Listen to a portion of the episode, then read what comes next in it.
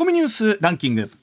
時事問題から芸能スポーツまで突っ込まずにはいられない注目ニュースを独自ランキングでご紹介します、はい、ランキングをご紹介する前にまずは芸能とスポーツの話題です、はい、中日福留孝介選手が会見を開き今季限りで現役を引退することを表明しました、はい、45歳現役最年長の福留選手は8年間阪神でプレーしたことに触れいい勉強をたくさんさせていただいたと述べました。ね、あの1995年のドラフトで、あの当時佐々木恭介監督がね、7球団競合の末、えよっしゃとね右手を上げたシーンがもう印象的ですけれども、その後社会人を経て、えそしてプロに入ったということなんですけれども、まあ本当45歳、あのやっぱこの年齢までプレーを続けるって本当すごいことだなと改めて思うんですけど、この後ねきっとまあいい指導者になっていかれるんじゃないかなと思います。お疲れ様でございました。お疲れ様でした。はい。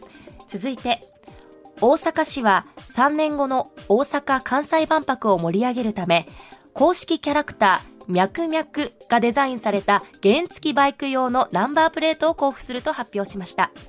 市内で登録されたバイクが対象で来年3月上旬から交付を始める予定です。あのこうしばらく脈脈脈脈どっちですかね？脈脈大阪人的には脈脈じゃない。脈脈 赤脈脈青脈脈早口言葉みたいな。分かんなくなってきちゃう、はい、はい、ではニュースの方いきましょうはい。それではニュースランキング。まずは第5位です、はい、静岡県牧之原市の認定こども園で3歳の女の子が通園バスに置き去りにされ死亡した事件を受け静岡県は今日この認定こども園を特別監査する方針を固めました。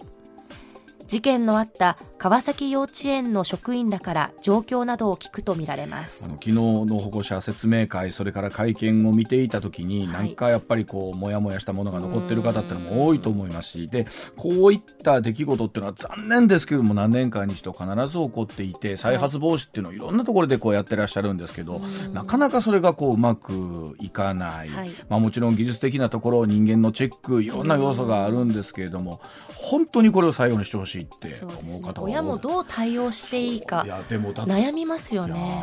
ね、本当に痛たましいです、うん、はい、続いて第4位。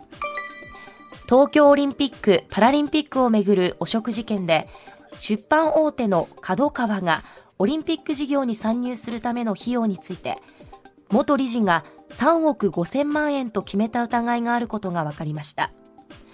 東京地検特捜部はこのうちの2割に相当する7000万円が仲介手数料で賄賂に当たるとみて捜査しています、まあ、いろいろこう報道を見てますと、はい、例えばそのオリンピックのお金ということにならないように、うん、例えばこの法律の専門家に話を聞いてこうこれちょっとあれなんじゃないですかとなってきたときに、名目を変えてという話もあるということですから、うん、まあ、本当にこれ一体真相一体どこにあるのかというのはね改めてちゃんと調べてほしいなと思いますよね。はい、うん、続いて第3位。イギリスのエリザベス女王が8日滞在先のスコットランドで亡くなりました。96歳でした。イギリス王室が発表したもので死亡原因は明らかにされていません。エリザベス女王はイギリス史上最高齢の君主で世界に存命する君主の中でも最高齢でした、まあ、つい先日、えーと、トラス首相の、ね、はい、任命式もあったということでまだお元気でいらしたと思っていたんで急にということでびっくりされた方も多いと思いますけれども、はい、特にこのこの100年間まさに激動の100年間を、ね、君主として君臨されていたということですから本当にすごい方だったんだなと思いますよね。はい、続いて第2位は国会では閉会中審査が行われ岸田総理は国葬は行政権の範囲内と述べ法的な正当性を強調しました。また総額16億円余りの費用に関しては妥当な水準と語りました、まあ、今コメントあったように行政権の範囲というね、はい、政府とそれからあのやっぱり法的根拠を示してくれという野党とこの平行線のままということですから、はい、あくまで本当にこうどういう形で丁寧にこれからの説明をしていくのかと言ってる間にも一人かもそこまで来てますからね。ねね。はい、はい、続いて1位は自民党は所属する国会議員の半分近い179人に旧統一教会側と何らかの接点が確認されたという調査結果を明らかにしました。このうち2人の議員は組織的な選挙支援を受けたとしています、まあ、これ179人ということを見てるとやっぱいかの多くの議員が、まあ、関係があったか、はい、まあ、もちろんそれは、えー、祝電を送っただけ、えー、あるいはここでコメントをしたいろんなものがあるんですけれども、まあ、北総理も今後関係は立っていくということをね、はい、しっかりおっしゃったということですから、まあ、今後の選挙も含めてですし、うん、どういうふうにまたこれ形で示していくかということになりますね。はい、ではあコマーシャルの後石田さんの登場でございます。上泉雄一のエーナーではあなたのメッセージをお待ちしています。ニュースについて言いたいことはもちろん暮らしの中で感じたいろんなことぜひ送ってください。メール uwa.mbs1179.com ツイッターでは「ハッシュタグエーナー」をつけてつぶやいてください。時刻6時25分回りました。ここからは石田英さんでございます。石田さんおはようございます。おはようございます。よろしくお願いします。はい、ではまずはこちらからです。大阪産のワクチン開発を断念でございます。大阪の医療ベンチャーアンジェス臨床試験を進めていたコロナワクチンについて開発を中止すると発表しました。これアンジェス一昨年の3月コロナの従来株に対応するワクチンの開発に乗り出しまして大阪産ワクチンとして期待を集めていました。その後国内のメーカーで初めて臨床試験を開始したんですがこれまでのデータではウイルスの働きを抑える十分な効果確認できず従来株に対するワクチンの開発断念したということなんですね、うん、さあ今後はオミクロン株などの変異ウイルスに対応したものや鼻から薬剤を投与するタイプのワクチン開発を進めるということなんですけれども、まあ、実はこの大阪産ワクチンについて石田さんはね A ナの特番の中でも随時こう触れていたところが、うん、鼻から無理やろうと思ってました。ねねでも一昨年から、はい。ね、これはなかなか問題のある話で、えー、なんまあまあこれ個人的には僕別にこんなねお医者さんあのこんな医学そこは詳しくないけど、うん、阪大医学部のある、えー、高名な先生と話してて、うんはい、えー、先生あのアンディスのワクチンはできるんですか？と、はいはいはい、言うた時にその先生は何とおっしゃったか「うん、医者さん私にそれを言わしますか?」えどういうこと？つまり、できるないとは言い言いたくないわけです。私にそれを言わしますか？って言われて、もう顔を見て察してくれみたいなこと言われたんで。ああ無理やっぱり無理なんや。というのは、まあ、このアンディスという会社あそうそうそもそも作ろうとしてたのは DNA ワクチンなんでちょっと、はい、我々が普段売ってる、mRNA とはまた全然タイプの違う。ワクチンやし、うん、あの普段から売ってた従前から売ってたワクチン生ワクチンとはまた生ワクチンではあの不活性化ワクチンとはまたまた全然違うもんなんですけど、えっとまずちょっと前提として言うとかなあかんのは、こう創薬薬を作る、でこのベンチャー企業、創薬ベンチャーって言うんですけど、そう簡単に薬はできるもんちゃいます。あそうでしょうね。そう簡単にできるもんちゃうそこは、だからそこは僕も思ってます。そんな簡単に薬なんかできへんと思うけど、でそこに開発費はかかる。そ,、それに対して国なりの女性はかかる、はい、はかかる。全部かかってできへん。でもそれはしょうがない、うん、えー、創薬ベンチャーってそういうもんやから、うんうん、ただちょっとここはね家庭的に僕問題があったんちゃうかと思ってるわけですここはね。それでまあ、うん、年末の特番でも話させてもらったんですけども、まずこのえー、とねいっぱいはまあまずこのこのアンディスという会社からちょっといかなあかんのですけど、うん、阪大発なんですよ。はい、阪大発のベンチャーです。はい。えー、で、えー、まあうんあの DNA ワクチンを作りますって言って1999年にできた会社なんです。ほう。そこからすでに23年おお結構歴史ありですね、えー、今だ1回もワクチンは作れたことがないです。すごいね。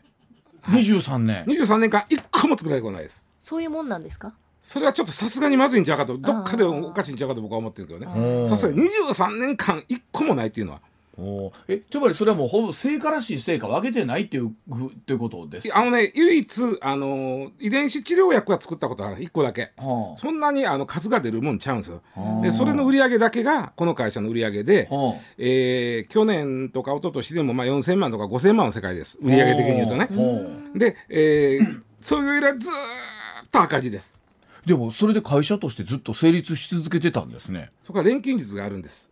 どうするか？株券を出すんです、はい、えー、その株券でちなみにね去年の経常赤字でついに136億円までいってね1年間でよ。普通の会社はとてもじゃない。けど続かないじゃないただしここの会社社員の給料めちゃくちゃ良くて上場企業の中でもベスト3に入ってますなぜですおでもよほんだもうどう 理さ屈が。さそう言ってうわちゃんがはい。どうやって金作ってるのって言うんですけどはいはいはい。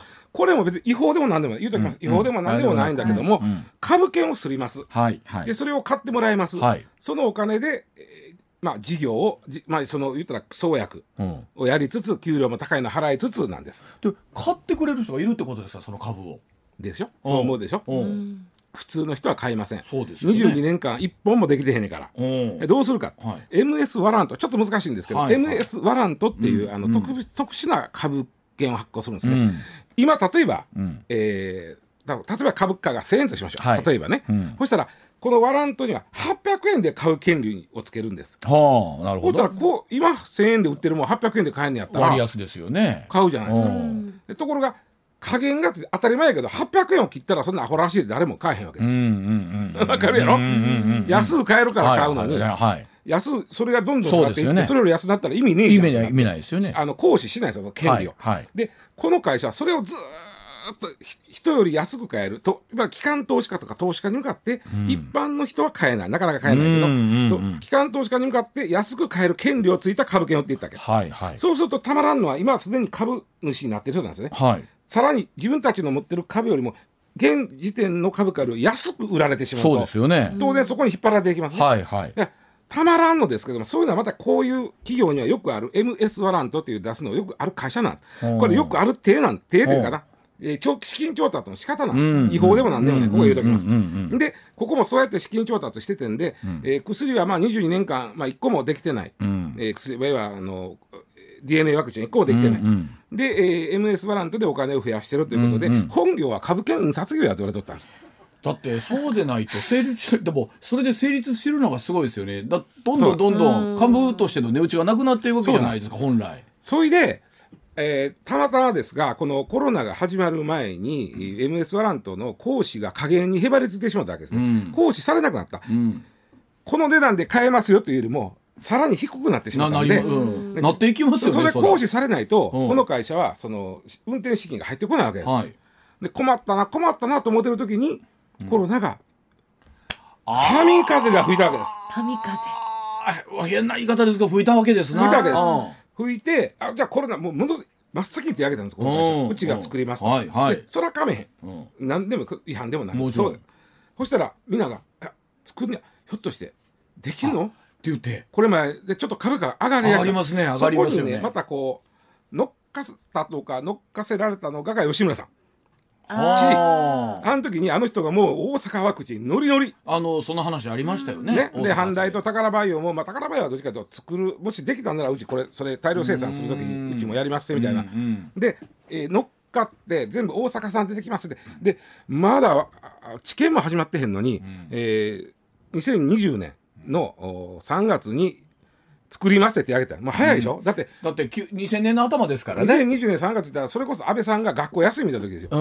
もうあの時よ、うん一番最初の時ですよね。げて、うん。でほんだらもう吉村さんノリノリでもう秋にはもう打てますみたいなことまで言い出して。ーなんと俺無責任これやばいでこの人と思ったんですよ。なんと無責任な、試験ってさ3つあって、まあうん。1層2層3層とあんのに、んそれ全部クリアしてまあなんぼ緊急承認したかで、秋は無理やと、うん。戻ったらそんなこと言い出したら株価ガンガンガンガン上がったんですよ。うんうん。で300円やった株価がそれで夏には2000円になりました。ええまあそうなりますわね、ええ2000何ぼぐらいいったんかな？2400円ぐらいいったかな、そうそう2000 6倍になったんですよ。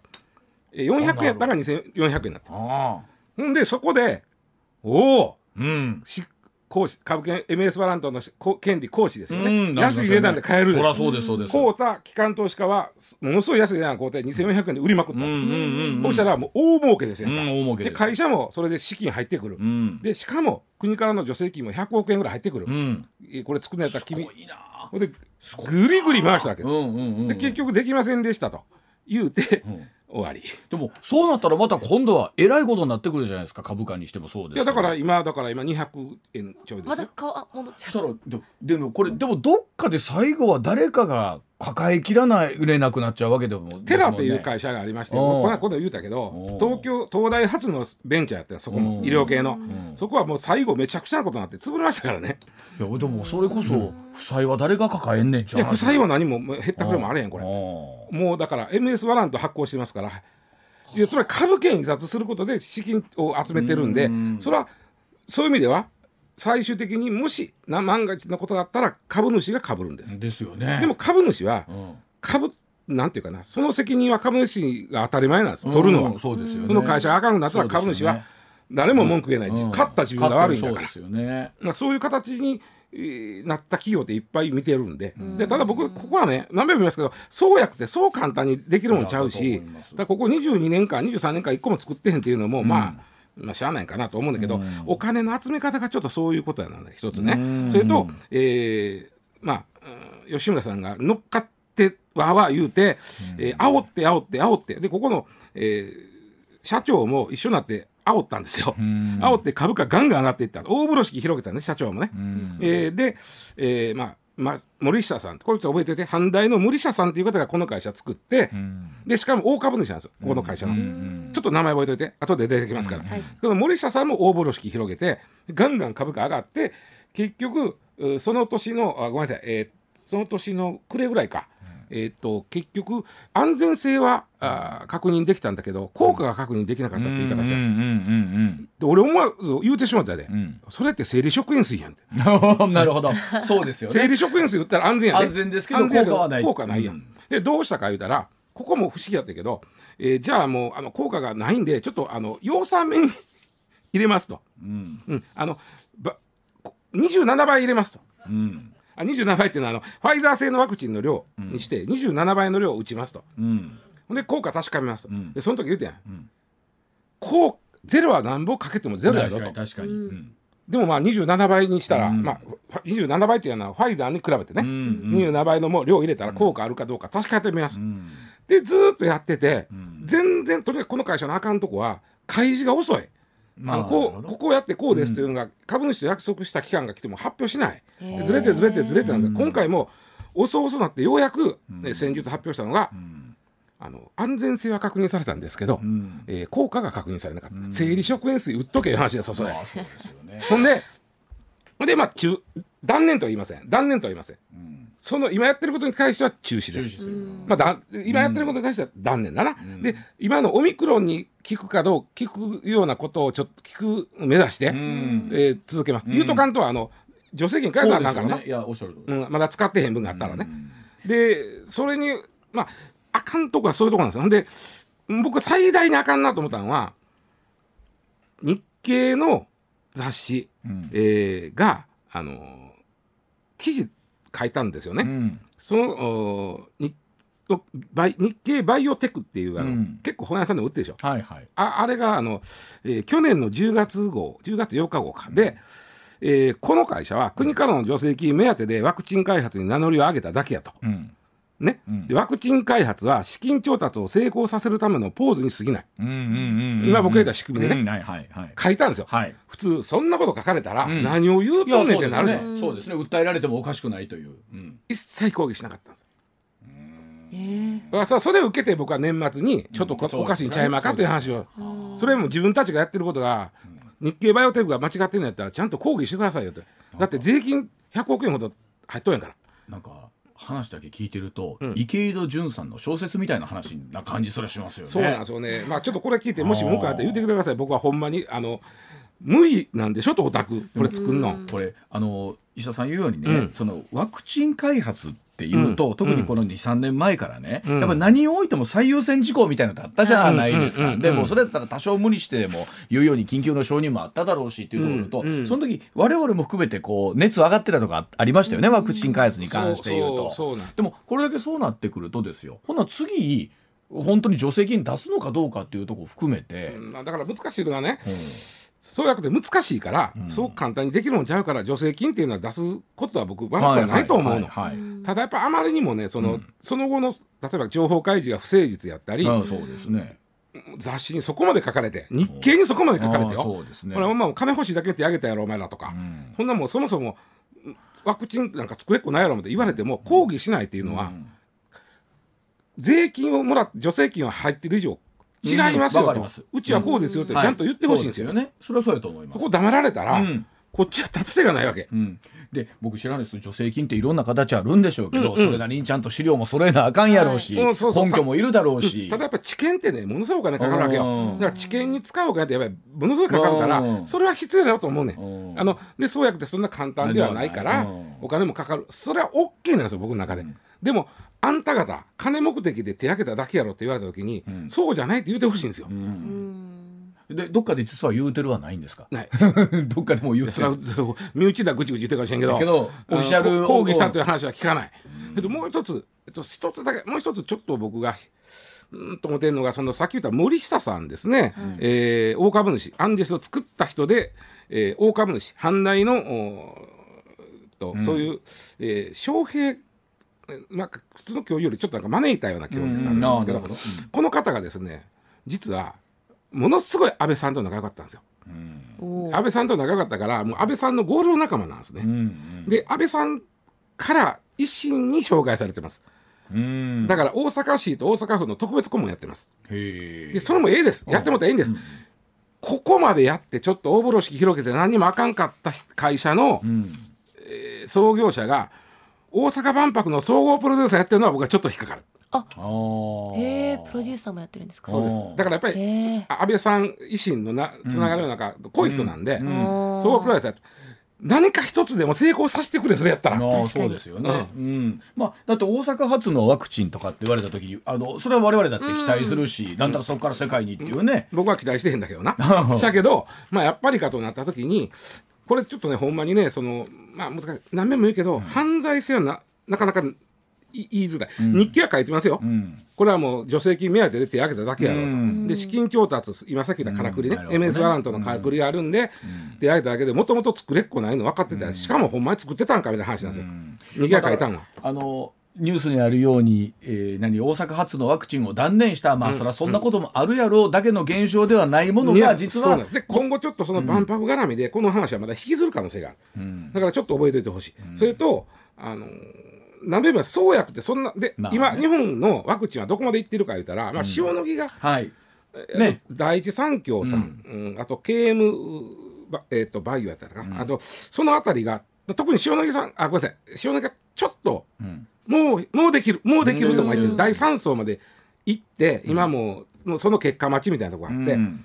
えー第一三共さんもまあまあ進んでます。うん。でね面白いのがこの、えーこの、まあ、さっき言った塩野義第一三共 KM でこのうーんアンジェスっていうのが最初は今ここまで進んでますって新聞4社並べて載ってて、表で、うん。途中からアンジェス乗れになったからね。あー。ももううかんもう完全にもう枠外になっちゃった枠外になっちゃってやってます言うても載ってへんやんあんなとこみたいな、ん。あもちろん厚生労働省のホームページには載ってますよ、うん、まあでも主だったところを紹介するときにはもう、もう新聞はもう載せなくなったから、うん。これはちょっとねちょっと問題あるぞと俺は思っててずっとね、うんだからまあ、ね。うん。去年末に、えーこの特番で紹介させてもらってし今回のはい。開発断念も一つもびっくりせえへんな。と、うん。でも引き続きでも今のお話ではまだまだ、いや、えー。やる言うとかんと、ん。助成金返さなあかんでしょ、会社ですよね、だからそのためにもうでもなんか自転車操業みたいな感じでずっとなってまあ、ってるももちろんまた MS ワラントどっかで出さんと、ん。去年っていうか去年の12月期で、んそんだけの赤字経常赤字出してたらそうですよね持たんから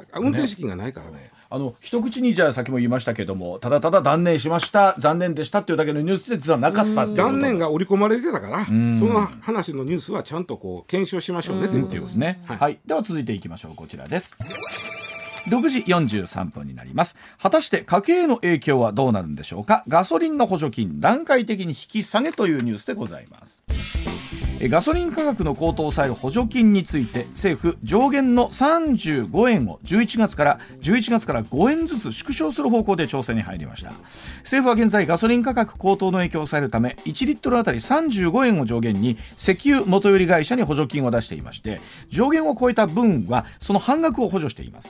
さあ10月は35円の上限維持した上で11月に30円12月には25円と5円ずつ縮小させていく方向で検討調整入っているということだそうでございます。あのもともとはこの話は、ガソリン税の上乗せ分25%あごめんなさい25円について、うん。160円ガソリンレギュラーガソリンの値段が160円が3か月続いたら、はい。トリガー条項というのがはい。働いて、できましたえねー、25円安くなると。うん。でまた安くなったらそのまた25円が戻るといううん。トリガー条項の話だったんですが、うん。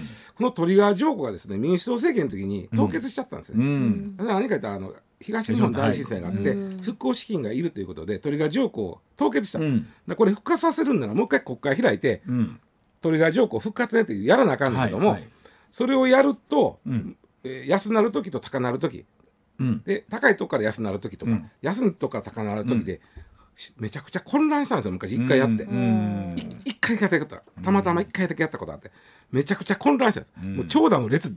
だってみんな安い方そがいいりゃそうですよね。うん。ね、でその混乱が嫌やから、もうその分をじゃあ元売りの会社に助成するから、はい。うん。じゃああお宅でやってくださいガソリンスタンドで安くしてくださいねっていうことでの助成で5円で始まったんで、うん。1リッターにつき。それがだんだんだんだん、えー増えていって一応ね国としては170円なるかな168円とかぐらいに収まるように助成していきたい。うんうんうん。ね、で実は7月7月のレギュラーガソリンの平均がね172円やったんです。うんおーね。おーまあ、今ちょっともうちょい安なってるからね、はい。172円やったんですが、もしも助成金がなかったら213円やったんです。よ。あわあ結構あそれ全然違いますね。210円はきついの。あきついですね。うん。でその差額の41円っていうのが助成金なわけです。うん。でさっき言った、えーさ35円マックスやったんですけど、35円超えてるやん。はい。その分に関しては半分助成するということで、まあ、41円、うん。えー助成することで、うん。まあ、うん172円に落ち着いとったということなんです。ん。でこれがまあぼちぼちやめていかなあかんわけです。はい。うん。やめていいかやめて。でちょっと今たまたまね今ね足元でこの原油価格が下がってきてるんですね。うんでえっと4月はね1バレル100ドルぐらいやったんですよ。それが今80ドルぐらいなんで。うん。80ドルちょいか82、3ドルぐらいなんで、うんまあ3割ぐらい下がってるわけです。そうですね。うん。うん。えー、6月120ドルやったかな？120ドルからは80ドルやから。あじゃあもう相当下がりましたね。3割ぐらい下がってるでしょ、うでそうなってくると何もせんでも170円ぐらいにそのうちなる。うん。でそこに向けてのこう減額していこうというななるほど。なるほど。うん。ことなんですわ、うんうんだからもしまた土地でぐっと上がってしまったら、うん。やっぱりもうちょっと続けますってなるし、はい。はい減額はしませんになるかもしれんだけども、うんうんまあ、だからさある意味そのうんトリガー条項の代わりにやってることやから、うんうん。それから160円トリガー条項は160円やったわけでしょ、うんだからガソリンがリッター160円ぐらいだったらもう助成金なんかなくすのが当たり前なわけですよ、うんうん。でそのために急にはならんから、はい。まあ徐々にちょっとちょっとずつ徐々に下げていって、はい。ほん。まやったら今月いっぱいで終われてたんですよ、うん。うん。今月いっぱいで終わりやんけど全然言うてもガソリンまだ安なれへんから、あうん。高いよな。ねえまあだから国としてみればあのこれなんか見た目とすると、うん。なんかえらい厳しいかなと思うんですけど実はそこに合わせてこう調整していってるってことなんですね。難しいのがストンとやめるとすごいことになるから、うん。じりじりじりじり、いやーでも確かにあのーデリケートですもんね。ちょっと先まで行ったら安なるって言った時にあのものすごい行列できてた時とかありましそうそうたもんね。一回だけあったんですよ、うん。たまたまちょっと法律あの国会で揉めて、ん。そのままもう間に合えへんなことがあってね法律が、うん。うん。うん。で安なそれや条項みたいなのが働いてしまったことがあったんです、ですこれあの石田さんいつもありますけどこれ先ほど元売りにあ元売りに対しての女性じゃないですか。そうです。あだから今度はスタンドさんとか個々経営してるところっていうところにどういうふうになっていくかってあのねいつもありますけど。一応ねこれ始めた頃1月から始めたんですね、うん。で3月最初始めた時はリッター5円やった、うん。でも3月には25円に上がってます、で4月には35円になってます、うん。でその25円になった頃ん。に今年の3月ぐらいに、はい助成金入れてんのにあんま下がってへんなみたいになあありましたね。うん。国がその、えースタンドを調査するみたいなのがうんありました。があります今でも割と僕助成金分ぐらいは下がってると思うんですよ、うん。うん。まあ、ようやく少しいろんなねものが出てきたのかなと思いますけれども、あとその元売りですね。うん。そ実は元売りが過去最高の利益を出してるんですよ、はおお、ここずっと、う、うん。こ特に去年。で、こはい。このお四半期も。うんでそれをね、持ってねうん。元売りめちゃくちゃ儲かってんのに、助成金入れてあのね、うん。あの価格を下げるんでもねうん。自分のところの儲け出せやみたいな言う人もいて、はいはいはい、うん。まあ、理屈としては理屈としてはそんな思いはしますよね。あのーアメリカのあじゃあイギリスか。イギリスなんかはもうそう言い出しとる。ね、ん。で実際にこの間もねま出てましたけど本当にイギリスって光熱費高いみたそうなんいでですすそうなんでからねす。ただねちょっとここで皆さんね、僕元売り3社のあの、まあ、3社ってエネオスが一番大きいです、うん、その次出光、うん、その次はコスモ。この3社が元売り、まあ、よう見ますよね。3社です、はい、まあ、昔はもっといっぱいあってんけどな、今こうそこに修練されてるから、はいはい、でこの3社が、まあ、大手3社って言うんですけどここの去年の最終利益、つまり全部、まあ給料も払って全部払った後の最終利益が9555億円なんですよ。おざっくり1兆。でもね、そのうちの7割の6758億円は在庫評価なんですよ。だから分かるかな。在庫評価、うん、つまりね石油っていうのは、はい、えー、まあ中東に買いに行きます、うん。はい、そこにから船乗せて、うん、日本にちんたらちんたらちんたらちんたら、はい、そんな早飛行機みたいな早帰ってきません、うん、で帰ってきたで帰ってきたで今度はその生成せなきゃいけません、すぐガソリンのまま持って帰ってきたわけじゃから、原油やからね、はい、でこうて原油がガソリンになるまでに25にざっくり1か月かかる。と、いうことは1か月前に買うたもんが高かって1か月後に安なったら損なんです。はい、もう逆に安い時に買うて1か月帰ってくる間で値段上がっとったら、評価としては自分の持ち物としては上がるから、在庫益が出るわけです。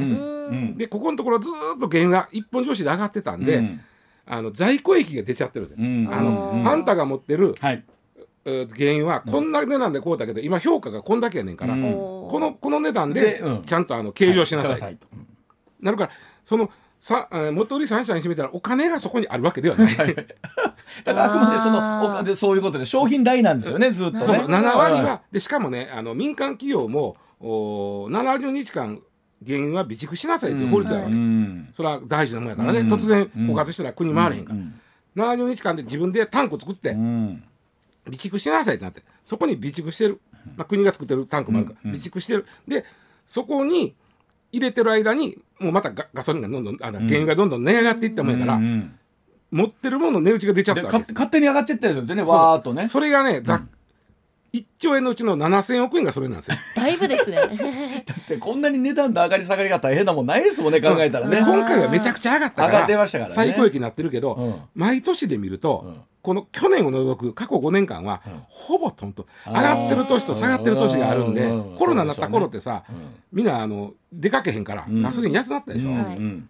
でもそれもまた考えていったらこの例えばバーッと調整されてって原油の価格が下がっていったら、その在庫の益もどんどんどんどん下がってるわけですからね。でこのものすごい去年はものすごい在庫益出てますけど、それを除く過去5年見るとでこぼこしてて大体トントンぐらいなんですよ、うん、5年平均すると。だから、たまたま去年洋さん益出てるから、お前のとこ儲かってるから お前のとこ出せやっていうのはちょっとまた売る時になったらまたその値段どうなってるかっていうのもありますしね。そうやね。うん、だからちょっとすればねあの違う。あなるほど。まあただ、あの儲かってるっていうことが出ちゃうとそこに対してはあのいやでも儲かってるやんけって話にはなっちゃうんですよね。損してる時に、あのそうそう弁償してくれますかっていう話ですよね。私この4月4月から6月3月夏は最高益が出ました。1年通してね。で C56 もまたこれ原油どんどん上がってたから、えー、ものすごい益出てるんだけども。8月以降今度は原油が下がってるんで、うんうんうん、今度は損する方に針が触れるわけです。だからそうやって思うと石油元売さんもなかなか大変ですよね、まあ、あとはあの為替、うん、円安になったらこれも大変。そうだから自分たちの思いでコントロールできるものとできないものがありますもんね。生産量とかっていうのはもう産出国の考えにもよ。るしでまあそのコロナみたいなのがあったりそのロシアのあんなウクライナがあったり円安があったりすごい不確定な要素が多いですよね考えたら。たまたま今その値打ち出てようさん儲かったように見えてるけど、うん、それを持ってね、うん、お前んとこ儲かってんから 金出せるのはちょっと変わっちゃうそこはもうちょっと冷静に見といてあげた方が気の毒なところもあるな。ただまあ足元の値段はそれは安い方がええし、はい、それだけ見て、ね、ガソリン入れた時に高なったな言ったら、まあ、もうちょっと安してくれよという。ちょっと今安なってるんで、ね、もうしばらくはまあでもまあしばらくはまだ女性いりますよ、はい、170円ぐらいにするまあそうでしょうね、うん、はい、さああそれではお知らせの後はあの北海道の話題を一つお届けしてまいります上泉雄一のエーナー MBS ラジオがお送りしています。さあ時刻6時54分に回りました。続いてこちらのニュースでございます。宇宙版のシリコンバレーを北海道にロケット発射場の建設が始まりました。商業ロケット発射場などを備えたスペースポート構想を掲げる北海道の大樹町というところですけれども、うん、人工衛星打ち上げ用ロケットの発射場の建設を始めました。宇宙関連企業にとってはウクライナ侵攻後ロシアのソユーズが使えず新たな発射場の確保が課題となっているんですがこの大樹町広く海に面した点や晴れの日が多い。で打ち上げの適地とされているそうですけれども、うん、も来年度に1つ目の発射場が完成予定ということでいずれは宇宙を通って日本とアメリカを40分ほどで移動できるスペースプレーンの滑走路も検討されているというところですが。大気町、ね、大気町。あのよくあの前田さんはですね、はい、北海道の話す時にひし形作ってあそうです、ね、えー、大体別会長この辺で、ね、手でひし形作ってもらうと、一番下が入間岬です、はいはい、ね吉田拓郎さんの歌で有名な入間岬、うんはい、その入間岬からちょっと北行って、うん。その東側が大気町です。うん、ね、あの一番南側からちょっと東に、うん、ちょっと東。はい、うん、えー、我々にしてみるとロケットよりも大気ブリザード、大気シャトル。競走馬。大気はこの大気この大気から来てあの大気ファームっていうのが、あの。と生産牧場がここちょっとこの辺り多いですからね。多いんですよ。あの馬の生産ここにもあったと思うんですね。うん、ここ以外にも浦川町にもあったと思う。まあこう大気ブリザード。で僕らは競走馬のイメージが多いねだからね、大気町は。そうですね。大気町でもまああのえー、ずっとあの目指してたのは、えー、じあの宇宙開発の拠点になろうという。でも確かに言われてみると海に面してます、うんうん、あの晴れの日が多いっていうことは確かに打ち上げて天候に左右されますもんね、うん、そうなんですよね、あのー、僕も種子島に見に行って、はい、見に行ったけどああかんかったことが一回ありますよ、はいはい、難しいんだねいやでしょうね。たまたまその日ちゃんと飛んでくれるかどうかなんて、であの種子島の宇宙ロケットの打ち上げ場、有名ですね、で鹿児島にもあります。あります。あれは結構でかいです。特に今の H3 なんてめちゃくちゃでかい飛行あのロケットを打ち上げますけど、はい、えー、大気町の場合はそれよりもまだちょっとかなり小さい。民間ですか。あ民間民間の打ち上げ、うん、そうか。これもお金かかりますもんね。それがねこのインターステラっていう会社、うん、民間企業がここの中心になってるんです、はいうん、で今回初めてその打ち上げ場ができたというよりもやっぱりインターステラさんも今飛ばそうとしてるやつはどんどん大きくなっているんで、うん今までは小さいやつ打ち上げられてたんですけど、うん、もうちょっと大きいの打ち上げなあかんことでその打ち上げ場を広げていってるわけです、うんうんうん、でそのニュースなんですけども、うん、でインターステラって面白いですよこの会社、うん、見てもら分かりますけど。あのー、宇宙好きの若い人が集まって、最初自分らの風呂場でいろいろやっててそんな世界から、はい、ちゃんとこういうあの企業になって、えー、人工衛星を打ち上げるところまで来て、これあの堀江門さんが関わってるんですよ、ね、はい、えっと出資したんちゃうかな彼、うん、堀江貴文さんがね。ただ大吉町さんとちょっといざこがあって堀江門さんは今ちょっと今引いてる感じですか？引いてる感じですね。であのただほんまにあのここへ目指してるのは今一番大きいやつ。最初ほんとちっこいやつから始まってちっこいのから打ち上げてて。で、うん、えやっと宇宙に行った、うん、で今度は人工衛星に乗せるのをやろうで今そこに一生懸命注力してるんですよね、うん、ゼロっていうこれは人工衛星打ち上げようなんですけども、普通人工衛星を打ち上げようとすると100億円ぐらいかかるんです。ああそう、うん、高いと150億円ぐらいかかる。ここは安くて打ち上げようというのを目指してるから一応目指してるのは6億以下を目指す。ええー、だいぶ安い。ええー。うん、まあなんか規模わかんないけどそれでできるんだったら相当お安いイメージありますよね。そうそうそう。であの実はねあの今まあ、2022年でしょ、うん、2040年には宇宙産業ってかな？宇宙市場がね、うん、大体3倍になって今30兆円ぐらいなんですよ。35兆ぐらいか、うん、だから110兆円ぐらいになる、うん、あと20、なるほど。でそこに当然そのそこには商業用の小さくて安くて打ち上げれるものが必要なわけです、はい。はい、うん、だからこういう会社は頑張るということなんですけども、あのーえっとね、今大体ね、えー、2021年の小型人工衛星打ち上げ数っていくいくつやもう世界で。いや全然イメージない。どれぐらい飛んだか。ちなみに2011年は30機やったんですよ、うん、そこから10年経って、うん、今1743機。えー、めちゃくちゃ飛んでる。ぐりぐり回ってるってことはなんかその辺でポンポン上がってるってことですか、うん、ポンポン上がってんねん1743機やで。えー、それ世界ででしょ？世界世界でですよね。世界。だから日本もそうやって安価でどんどん打ち上げていっていろんなものに使えるようにしようというのがこの大気町の夢やしインテラステラという会社を作った若者の夢なんですまあね、うん。まあでも本当いつも思いますけど行き着くところ行ったら最後も宇宙になるんですねやっぱりね。ねねではそのあたりのお話時報の後まとめてお伝えいたします。一旦7時ですまあしかしイーロン・マスクさんしかりそうですし、前澤さんしかりそうですし、いつも思うんですけれども、この宇宙というところには、一体こうどういう魅力が改めてあるのか、うん、そのまあ商業的なところもが大きいんでしょうけれども。ね例えば人工衛星打ち上げた利用のあの仕方なんてもう何歩でも考えつくんやろうね。うん。まあ、で前田さんがこの大気町というのは、場所もあんまり。遠いよね。はい。えっと、なんか今データで見たら、うん。大気町と別海町が直線距離で180キロ。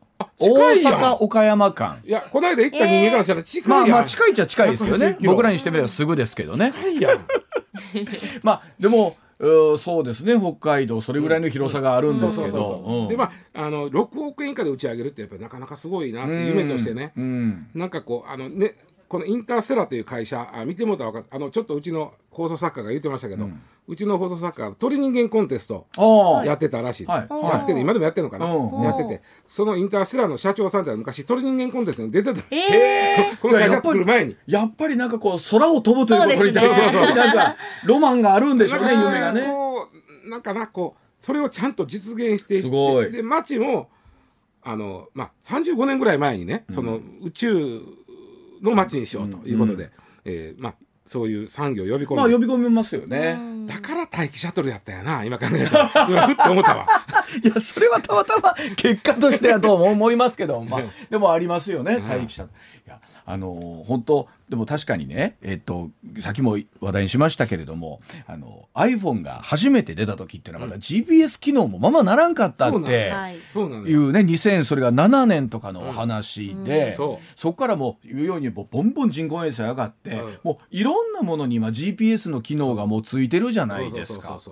であの今車とか運転するのにもう純粋のカーナビじゃなくてスマートフォン1台やったらやもうそれでナビゲーションもしてくれるわけでちょっと話ずれますけど、あ。のジョブズさん。スティーブ・ジョブズジョブズさんが、えー、まあアップルん。の、まあ、一番リーダーじゃないですか、日本にも日本アップルっていうのがあってそこの社長さんが、ん。実は高校の同級生やったんですけど昔のへねーそのその彼と喋った時にこのアップ iPhone 出た時に、もうしょっちゅうみんあのジョブズさんの前でプレゼンせなあかんねて、すごいですね。ね、で、こんな機能入れどんな機能入れたらええみたいなこと。を、うん。世界から来た人間がスププレゼンすんねん。へー。ってでその彼はお財布携帯を提案してて。ほう。ね。ほう。その時にジョブズは一周してこんなんいかんやっていらんって言う。へえでも今入ってるじゃないですか、入ってる。ますねだからあのジョブズさんですらそこは見抜けなかったその時点ではあーそうですね。それくらいもうなんちゅうの早いねうん。サイクルがね、もう今やもうもうチャリンチャリンスマートフォン持ってないとそうそう。ねお財布にもならんあれでいろろいろ決済できる時時代になったけどそれはあの時代時点でジョブズさんはそのは読めなかった。くらいどんどん変わっていった。そうですよね、いやだからまあ本当合わせて宇宙産業は一体どうなってそいうくのかということろんなもんがですねどんどん進むんでねはい、はい。だそうでございます。で、えっ、と実は先々週このメンバーで北海道は別会長から生放送をお送りしたんですけれども、でそこであの別会長さんからいくらのね、はい。プレゼントをいただいたんですけども、ちょっと再三お伝えしてるんですが、あのー先週金曜日のそのいくらのプレゼント、2000の別会長のインスタグラムのアカウントを作りましてですね、はい。そこにクレジットカードの情報を入力させようというダイレクトメールが届くというもうとんでもない事例が起こっております。で、エーナーのオフィシャルのツイッターのアカウントも、えー別会長のインスタグラムのアカウントも、えーオフィシャルのアカウント、ダイレクトメールでクレジットカードの情報の入力をしてくださいということは一切ありませんので。それが来たらもう詐そ欺やってれそれが来たらもうう違うと。はい。で聞いたらなんかもういくつかなんかできてるんですです。そう私の父がもう探してて、その偽アカウントを、ここういうのがあるよって教えてくれます。はい。な。お父さんもちょっと危なかったらしいです。騙されかけそうになったらしくて。なので、あのー詳しくはあのエーナーのホームページツイッターをご覧いただきたいと思うんですけど、はい。まあ本当それだけ多くの方がアクセスをいただいているということなんですけれども、クレジットカード情報を入れるということはそれ時点でもう嘘やということ。嘘ですから、はい嘘です。あのそんなことはねあのエーナーのツイッターもそうですし別会長のインスタグラムのアカウントもありませんので、くれぐれも、えーご応募の際にはねご注意をいただきたいと思います。し今日までだったかな、えーいくらのプレゼントも、はい。えーということなのでぜひエーナーのホームページあるいはツイッター、えー別会長のホームページご覧をいただいて、えーご応募いただきたいと思います。